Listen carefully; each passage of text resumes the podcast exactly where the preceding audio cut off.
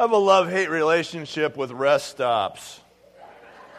Who knows what I'm talking about? You know, you're making good progress and you come up to a rest stop. You have to make a decision, right?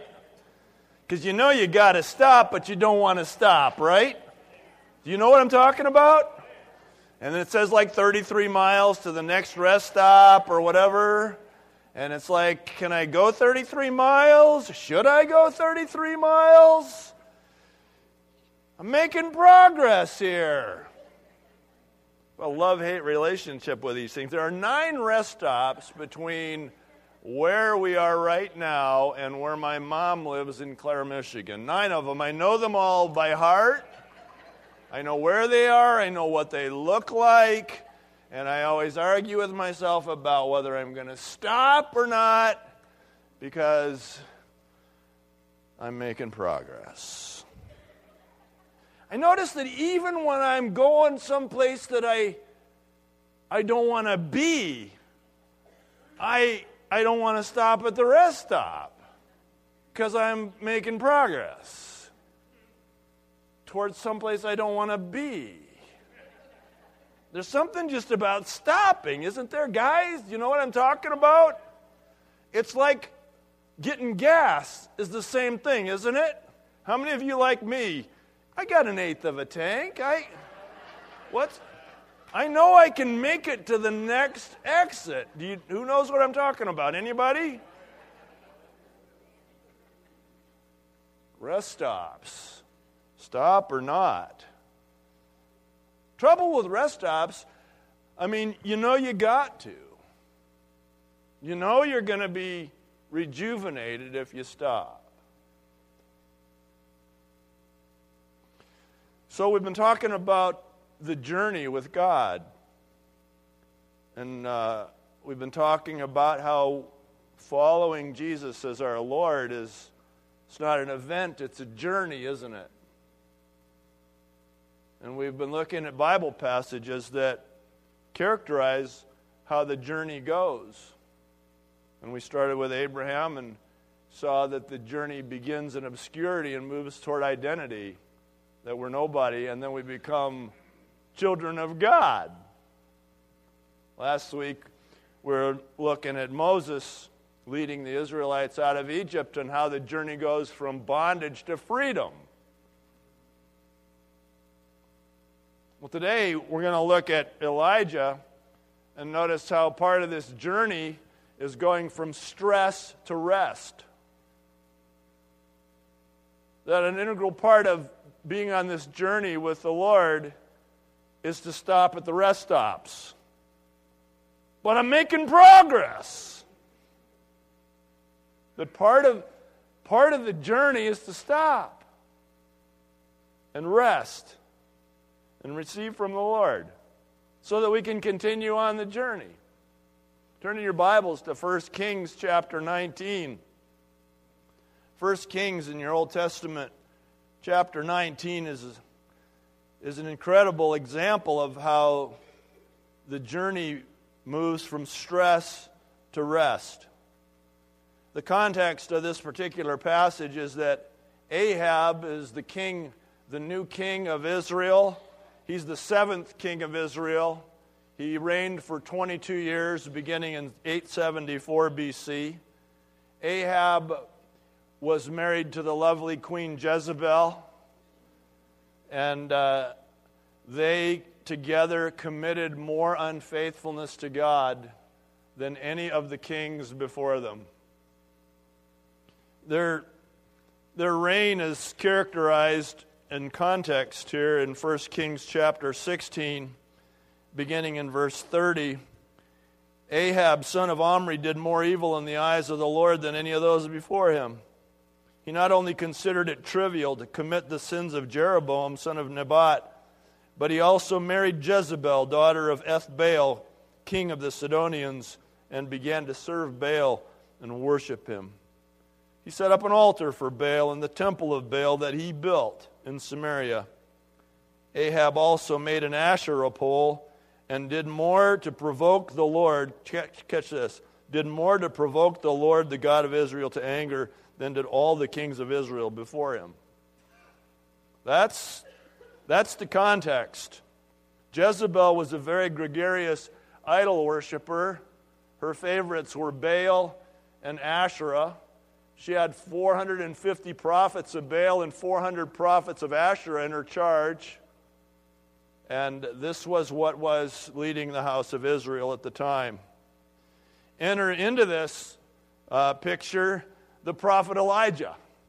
Elijah, what a guy, what a, what a warrior, what a man, what a prophet of God who lived in a kind of instant obedience to the Word of God.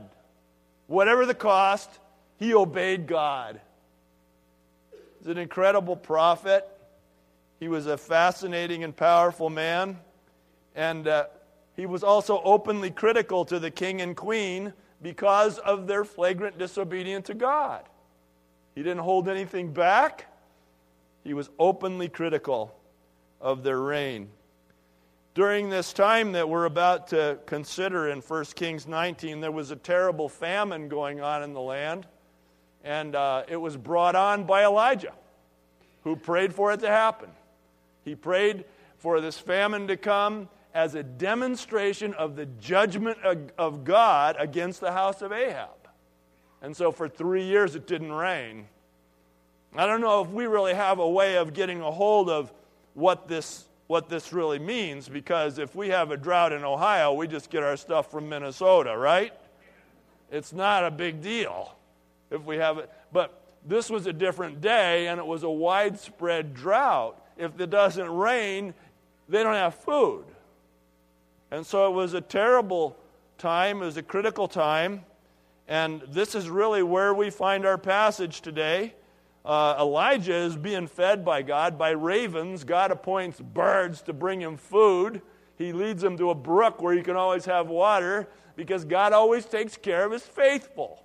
Did you hear that? God always takes care of his faithful. And that includes you. The Bible says, I've never seen the righteous forsaken or his seed begging bread. You can have confidence in that. God always takes care of his faithful. And so God is taking care of Elijah. He happens upon a widow who is caught up in this famine. Maybe you know about this. Have you read any of this First Kings thing? Anybody? So there's this widow with this son, right? And she's running out of food. She's out gathering sticks to make the fire for the last food. And Elijah comes along and says, Make me something to eat. And she goes, Oh, man of God, I can't make you something to eat. All I got is enough left for my son and I. We're going to eat it and then we're going to die. And he said, I'll tell you what, if you're faithful to this word, you'll have all the food that you need. And so she's faithful. She's instantly obedient. Doesn't make sense. Defies logic. Hello? Does this sound like your life? And you're just instantly obedient to the Word of God against logic? And she makes it for him. And then she goes back, and the empty bin has flour in it. And the empty bottle has oil in it. And every time she goes back, it's not empty. Because God takes care of the faithful. And this is his life. And so then there comes a showdown with Elijah and the prophets of Baal and the prophets of Asherah on Mount Carmel. Do you know about this? And Elijah says, Fine, you know, you all want to follow Ahab and Jezebel and their idols. Let's see who, let's see who the real God is. Calls them to this mountain, and he says, Let's make two altars. You guys go ahead and make your altar to Baal. I'll make my altar over here to the living God. And he said, uh, Let's see whose God shows up and consumes the altar. And so the prophets of Baal are over there. They're, they're making their altar out of all this flammable, burnable stuff. And they got like Kleenex and everything in there. And, and they're just waiting for this thing to go. And uh, they're lighting it in a drought, and they can't get it to light. They can't get the offering to be consumed. And so Elijah's over here going, Is there trouble, boys? And I love the way this reads. He goes, You know, maybe your God is busy. Maybe you need to shout louder. Maybe he's sleeping. Don't you just love when it's okay to be sarcastic? He says, Maybe your God is traveling. It doesn't happen, it doesn't happen. You guys done. Well, they wore themselves out trying to get this thing to happen. And, and Elijah says, Let me just take a turn here. He builds this altar, and it's just a normal sacrificial altar, you know. He builds it, he puts the offering, puts the wood on it, stuff like that. And he said, Oh, but before I light it, let's just make this interesting. Somebody bring me some water. And they poured water over the top of it. And then he said, Oh, do that again. And they did that again. He said, Do that again. And do that again. And so you have a completely saturated altar to God. Elijah steps back. He calls on the name of the living God. Fire falls from heaven and consumes the altar. And the Bible says it was so hot that it even, I love this word, licked up the water that was in the trench around it. And so Elijah just went ahead and had those false prophets executed. So, where we pick up 1 Kings 19 here, our passage for today, that is the context. And the story is that now, as you look at the very first verse there, Ahab told Jezebel everything Elijah had done and how he had killed the prophets. So, Ahab went and told Jezebel. Was she happy about this? She was not. So, Jezebel sent a message, may the gods deal with me, be it ever so severely. That's an easy thing to say because there weren't anybody. There wasn't, were no gods. Nobody's showing up. If by this time tomorrow I do not make your life like that of one of them, in other words, Elijah, you're dead. So Elijah takes off. It says he was afraid. The armies of Israel were at her disposal, of course. So he takes off and he runs. And he runs out into a tree, out into the desert, and finally he leaves his servant and runs farther, puts himself under a tree. He plops down and he says, I quit. I'm done. I can't do this anymore. I have all the armies of Israel looking for me now to kill me. I'm done. And he falls asleep. And he wakes up, and an angel of the Lord feeds him really good food. I don't know what those ravens, I don't know what a raven has to bring to you, you know. But there was this cake and water, and he wakes up, and he eats, and he's refreshed. And then he runs. He takes off from there at the direction of God, and he, he took off, and he he ran another 40 days to a place where the Lord had prepared to meet with him, where he refreshed him. And in that cave area, Mount Horeb, then he was hiding in this cave, and he was, he, he was told that the, the Lord was about to pass by. And so he went out to the mouth of the cave, and uh, what he saw was a great and powerful wind come ripping through, and he goes, Here comes God. But God, it says, wasn't in the wind. And then after that, the wind, there was an earthquake. Well, this has got to be God. The earth is splitting open. But he wasn't an earthquake. After the earthquake came a fire. A forest fire rages. This has got to be God. But he said, it was, God wasn't in the fire. This is just stuff. And then it says, after the earthquake came a fire, but the Lord was not in the fire, and after the fire came a gentle whisper. Came a gentle whisper in verse 12. When Elijah heard it, he pulled his cloak over his face and went out and stood at the mouth of the cave. Then a voice said to him, What are you doing here, Elijah? And God had his moment with Elijah. He wasn't in the big thunder, he wasn't in the big scenery, he was in the still small voice of the Lord, the whisper of God. And that's exactly what Elijah needed to hear. He needed to hear the voice of the Lord in order to be refreshed and return to a very powerful, powerful ministry. Return to the power of the journey. So, what is the point that we walk away with? Well, I think many points. Many points, but I think it's worth saying as one of the points, notice that I want to say again that it's the church's job to speak out against sin. It is the church's job to speak out against sin. Now, I have no judgment against any particular sinner. Neither do I hold myself in judgment as a sinner. I know I'm saved by grace as you are. But it is still our role as the church to, to speak out against sin. You know, Elijah spoke out against sin.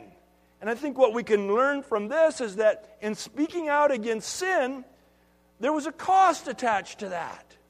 There was a cost. He, he ran for his life because he spoke out against sin. And, beloved, as a church, when we speak out against sin, there's a cost attached to that. As a church, and there's a cost to you individually. When you take a stand for righteousness, for the righteousness of God in your own life, there will be a cost. When you take a stand in public for the righteousness of God, there will be a cost. There, there will be a cost. There will be a price to pay for that. And some, some are not willing to pay it. Some churches are not willing to pay it. Because what's happening in America is that the goal of the church is to get a lot of people. Get a lot of people into the seats. What we need is a bigger sanctuary. What we need are more services. And then we'll know we're doing well. We'll know that if we can double our attendance, well, we'll be twice as effective for the gospel. And nothing could be further from the truth, could it? Because of the compromises that often have to be made in declaring the truth in order to keep people coming. It is the church's job to speak out against sin, and when the church fails to speak against sin, then it's not the church, it's something else. I think one of the best examples of this in our culture today happens every Sunday somewhere in Texas. And it's Joel Osteen's gathering that he errantly calls a church. It's 18,000 people who come into this stadium and listen to him say, You're getting younger, you're getting more attractive, you're more prosperous. That's not true. Those th- that's a lie. You're not getting younger. You're older now than when you got up this morning. And it doesn't matter what you say. You can look in the mirror and say, I'm getting younger. And you're older when you're done saying that as the when you started saying that. It doesn't change anything. It's not true. It's not true. And the litmus test is not can I gather 18,000 people? The litmus test is our people's lives being transformed to the lordship of Jesus Christ in their lives.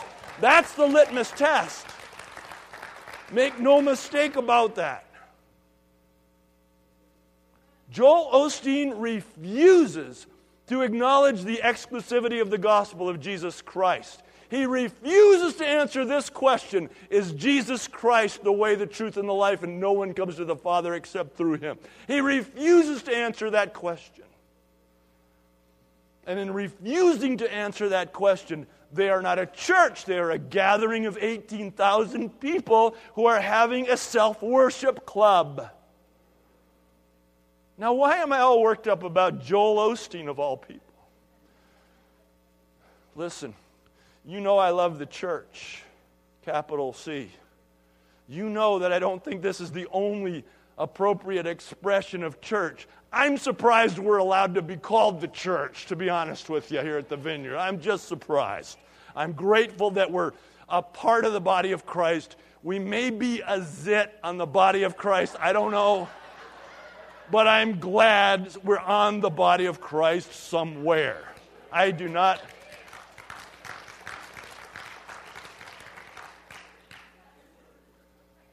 But when a church stops preaching the gospel, the exclusive gospel of life in Jesus Christ, it's not a church. And it's dangerous. It's dangerous because people gather around the rallying message saying, I'm saved. I'm going to heaven after this because I'm I'm saying I'm going to heaven after this. Do you see the danger? Be careful the books you read. Be careful the books you read. Be careful the messages you allow yourself to listen to because it's clever. It's clever. And I think this is one of the things you have to take away from this is that it's always going to be the church's job to speak the truth. But I think the other message that has to do with this series, the other point, is that the journey continues. The journey continues. And one of the elements of the journey, obscurity to identity, bondage to freedom, also from stress to rest. That rest is part of God's plan for us in order to propel us along the journey. That, guys, we have to stop. We have to pull over. We have to get with God in order to keep going. If you look at this passage, I want you to notice that there's a rest that only God can protect. If you look in 1 Kings 19, that, uh, that God makes the safe place for us to stop. Verse 4 While Elijah himself went a day's journey into the desert, he came to a broom tree and sat down under it and prayed that he might die. I've had enough, Lord, he said. Take my life. I'm no better than my ancestors. Then he lay down under the tree and fell asleep. God makes a safe place for you to go where you can say what you need to say. Some of you need to get into that place and say what you need to say so that you can hear what you need to hear. Did you hear me? This might not all be this might not be all of your I'm done. maybe you're not ready to quit, but there's something inside of you that I want to encourage you to get with God in the safety of the place that He creates. Say what you need to say so that you can hear what you need to hear. And God creates that place. I mean, Elijah couldn't stop until he felt he was safe. And God makes that place of safety for you to do that. But also notice in this passage that there's a food that only God can provide. In verse 6, as you read on, all at once an angel touched him and said, Get up and eat. And he looked around. There by his head was a cake of bread baked over hot coals and a jar of water. And he ate and drank and then lay down again. Beloved, there's a food that God has for us that only He can give us. You find it in the place. There's something that He can say to you that's food to your soul.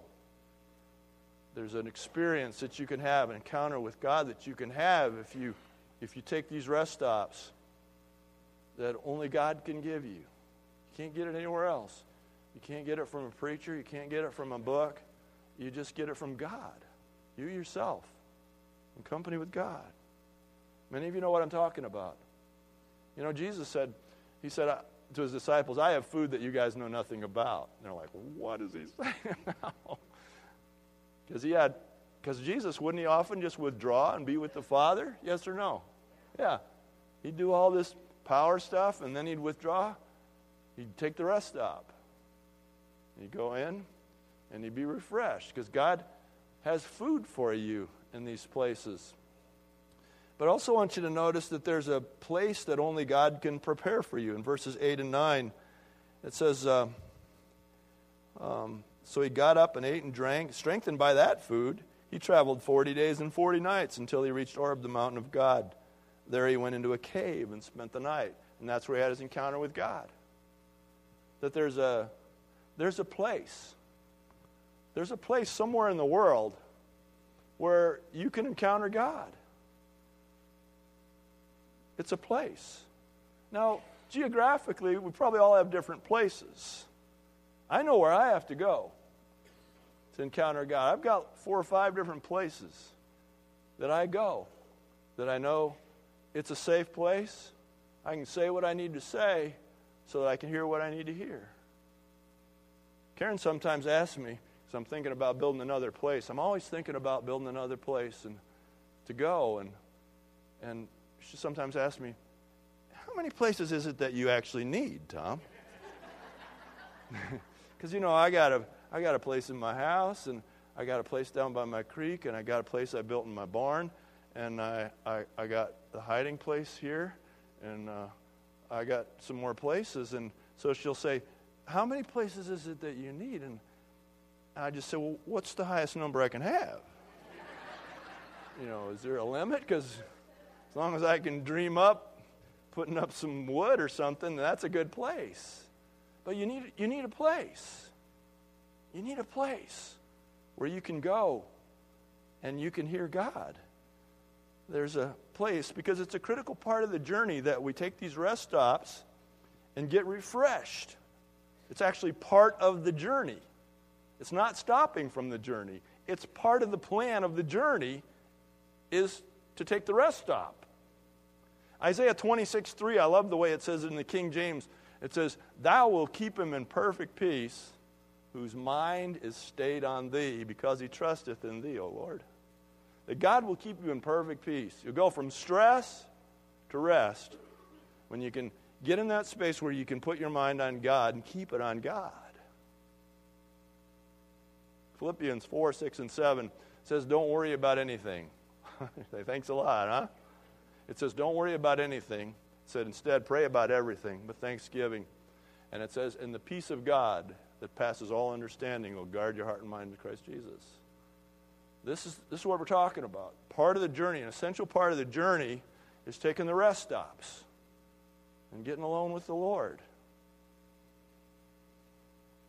And it's against your nature because you want to just keep producing, don't you? You want to just keep driving, don't you? You want to just keep making progress. And so the question becomes, you know, why can't we just keep pushing forward? Why can't we just keep on pushing forward? I mean, we're smart people, we're intelligent people, we're creative people. Why can't we just suck it up and keep going? Yes? I have three answers for you. You want to know what they are? Say yes, or I'll start the whole message again. Okay. Well, first, we can't keep pushing forward because this exceeds the limits of our design. You know, every designer knows what the limits of the thing they've designed is, yes? And I don't know, has anybody got to Genesis 1 yet? That's how far you have to go to see that there's a limit to our design. And the limit is what? That on the seventh day, God did what? He rested, and, and we were created in the image of God. So the limits of our design is that we are built into us is the essential need for the work rest rhythm. We got to stop, or we're exceeding the limits of our design. There's a rhythmic nature to our lives. Second, because it ultimately short circuits our relationship with God. It's a relationship with God you want, yes? You're not going to get it by driving, driving, driving, driving, driving. You got to take the rest stops. You got to pull in. You got to center down. You got to get still before the Lord. Jesus said, Come to me, all you who are what? Weary, and I'll give you what? What? What? What? Not another job to do? Not a pat on the back? Not a suck it up, man. If you were a real disciple, you'd keep going. And that's the American way, isn't it? Suck it up, man. Make me another widget. That's not the Jesus way. He said, Come to me. Come on, he said. All you who are weary and burdened, those of you who need a rest stop, and I'll give you rest. I'll give you the rest that you need. Said it again, said it again. He said it again. He modeled it. He withdrew. I think some people resist finding their rest in God because it's actually God they're trying to avoid. Listen, I think that some people resist taking the rest stop and getting still with God because it's actually God they're trying to avoid. They're afraid He might show up. And if I keep myself busy enough, if I keep myself rolling hard enough, if I keep myself working hard enough in the church, maybe I can get through this thing without actually encountering God. So if I encounter God, that might change everything. That'll, that may, no, that will mess everything up. Everything flips over when we encounter God. But I think also we can't just keep on driving because you end up not doing anything of eternal significance.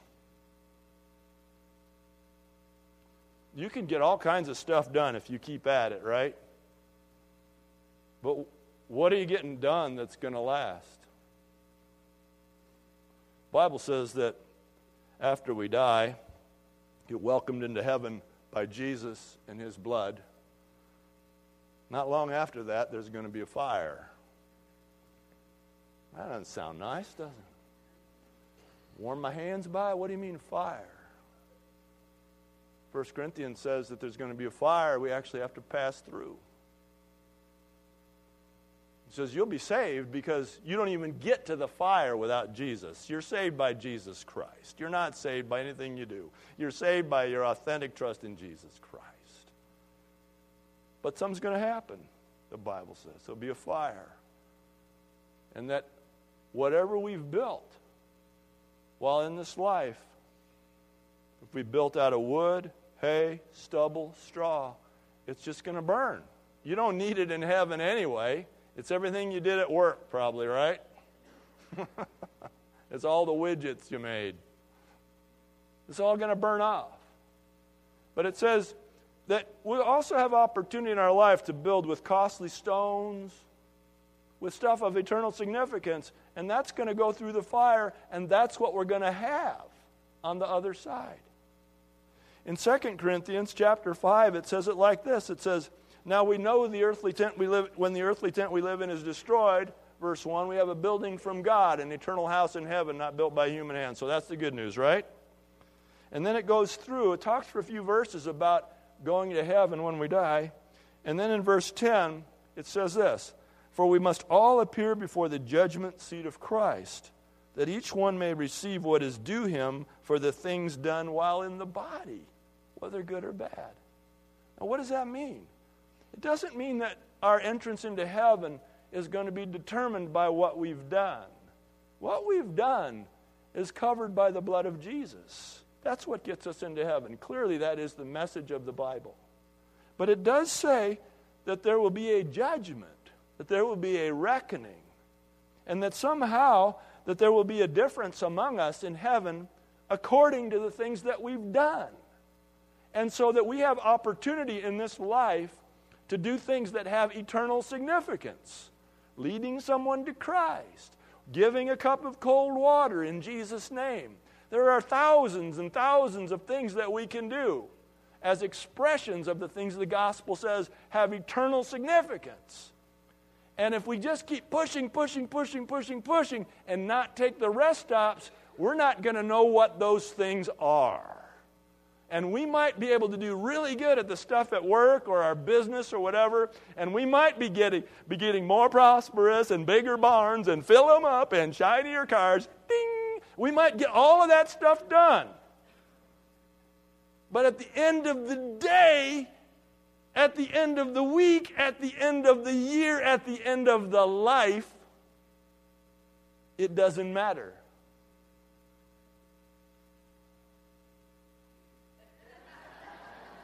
It's confirmation right there. I'd check that text if I were you, I'm just saying. Probably Joel with a rebuttal.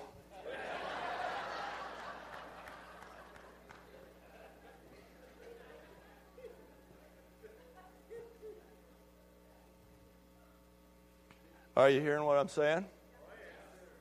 We, We've got 168 hours every week. I realize we got to get earthly stuff done. I realize there are bills to be paid. I realize there's people to see. I realize there's stuff to do that's just for here. I get that. But there's also opportunity to do that which is eternal, that which has eternal significance. And if we don't take the rest stops, we're going to miss that. We're just going to miss that. You got to pull off. You got to pull off to the place where you can meet with God. It's part of the journey. It's not an interruption of the journey, it's part of it. Uh, do you know this place?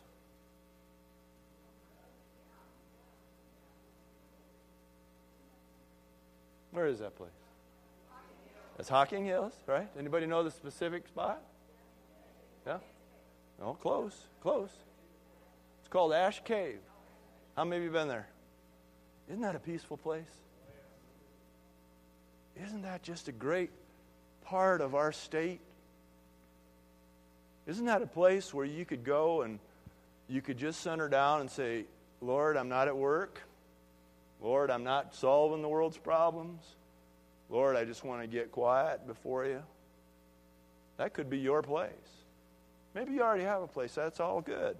But that could be your place, right? You could meet God there, maybe. You know, that's only 57 miles from where you're sitting. That's only 57 miles away. You could be there. You could be there in an hour. You could be there.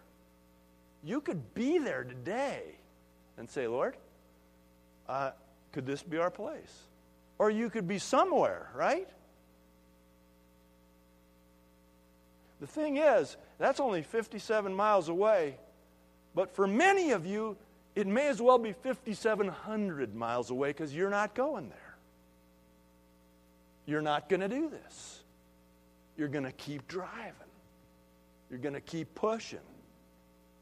You're going to keep trying to find value in your productivity rather than allowing your value finding God to determine your productivity.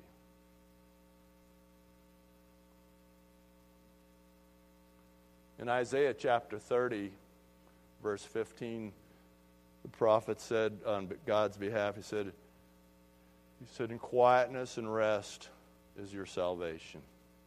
But then it goes on a little talk about that, and he says, but you would have none of it. You wouldn't do this. You wouldn't take the rest out. You know, I think it's an amazing reality that God is calling us to this, don't you? That, wait, is this Bible really indicating that the God of the universe has a space right here next to him. And all I have to do is go to the place, center myself down, and I can begin to experience that. That's what my Bible says. That's what my walk has taught me. That's what many of yours has. And I'm just saying, some of you are working so hard, and God bless you. Some of you are working so hard for your families. Some of you are working so hard in ministry as God leads you to do stuff. Some of you are working so hard in this church, and we're so grateful for every one of you. But just remember, the rest stops are part of the journey. And so the question really is are you hungry enough to stop and eat?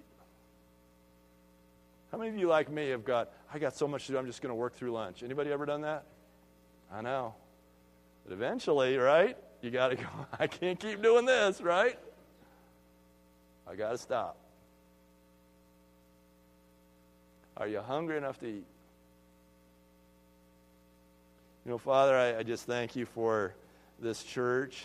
I thank you for the, the productive output of this place. Lord, I thank you for the lives that have been touched. I thank you for the extension into missions around the world. I thank you for the homeless who get food every week. I thank you, Father, for the lives of men that were changed yesterday at the conference. I just thank you for the output. But God, I, I just pray now for the input now. I pray for your input into every life. I pray that the power of the Lord would be here now to hear our hear our need and show us show us where these places are for each one of us. Maybe they're right there. Maybe they're in the basement. Maybe they're not 57 miles away. Maybe they're maybe they're walking around this wall on this property. Who knows, Lord? But I know I trust you to lead every seeking heart to that place of meeting where you could meet them, where you could refresh them, where you could give them food only you can give where you could give them safety to say what they need to say so that they can hear what they need to hear. Holy Spirit, we welcome you into this time of worship and response and setting a table for us. We invite you to come now and cause us to give you a response from our hearts that brings you the most glory.